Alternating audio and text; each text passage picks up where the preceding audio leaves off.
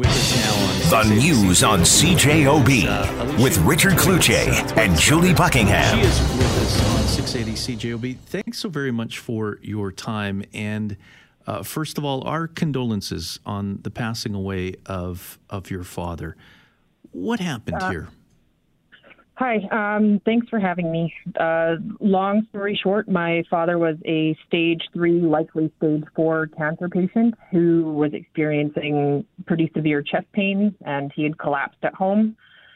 So he was brought to HSC Emerge by ambulance and he passed away the following morning. He spent 12 of his last 18 hours on this earth alone because his my mom wasn't allowed to be with him. That's uh, that's tough stuff, Alicia. Uh, I I cannot imagine as a wife uh, or a daughter what that must have felt like. I, I, guess as a daughter, perhaps you understand that's COVID, it's you know the rules, but it must have been extremely difficult to support your mom through that time. Uh, it was, and we like we've played by by the rules to keep everyone safe for this whole time. The the thing that we find most frustrating right now is that we can have hundreds of people who are fully vaccinated at concerts. We can have thousands of people who are fully vaccinated at bomber games, and yet my dad, who was critically ill, was not allowed to have his essential care partner with him during an incredibly traumatic and, and stressful time. I remember years ago doing a story about those who were dealing with cancer and having to access services very quickly um, because up until that time, they had to go back into the queue into the emergency room. And uh, th- this is about eight, ten years ago now. And there was a decision made that if you needed emergency treatment, you would be singled out and you would get to the front of the line simply because of the urgency of the matter. COVID comes in, and obviously, uh, some rules have been re- rewritten on this. But when you're at stage four, uh, there needs to be a recognition that you're at stage four, and it's a really a matter of life and death.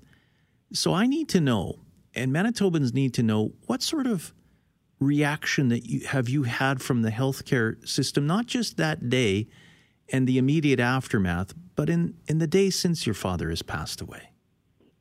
Uh, this is our first time really going public with with this.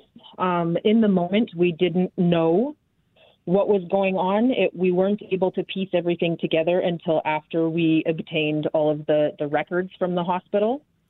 Um, So no they- apologies, they were no short-staffed explanation? They couldn't even. They were so short staffed that the the people that were working didn't have time to keep us properly updated. They weren't able to answer our questions because they didn't have enough people on the ground in the ER to to tell us what was going on.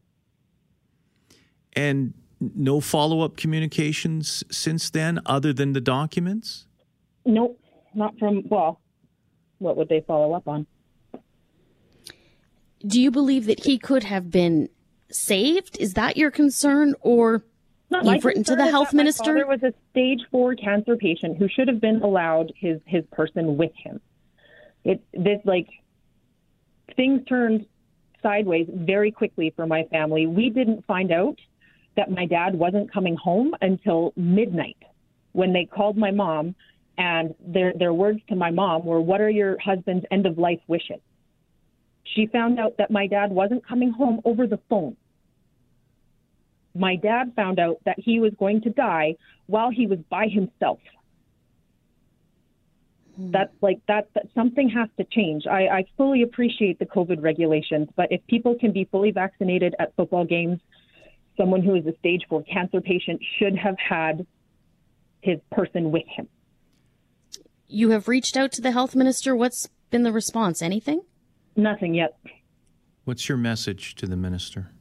I would like to make sure that the ER staff on the ground and all of the hospital staff on the ground are supported properly, that there is an action plan in place to recruit more healthcare professionals to this province so that they have enough people to to, to support families like mine. That like we have rapid tests. We have access to rapid tests. If COVID is such a big deal, which it is, it absolutely is. My mom could have had a rapid test to be allowed to be at my dad's bedside. Why was that not an option for us? For her. We were never arguing for all three of us to be in there. We only wanted my mom in there. Alicia Thwaites, I thank you. We're going to follow up on this in the days ahead here on 680 CJOB. Um, we appreciate you stepping forward on this. I just wish it wasn't under these circumstances. I hope that anyone else that has navigated this knows that they aren't alone. The news on CJOB with Richard Cloutier and Julie Buckingham.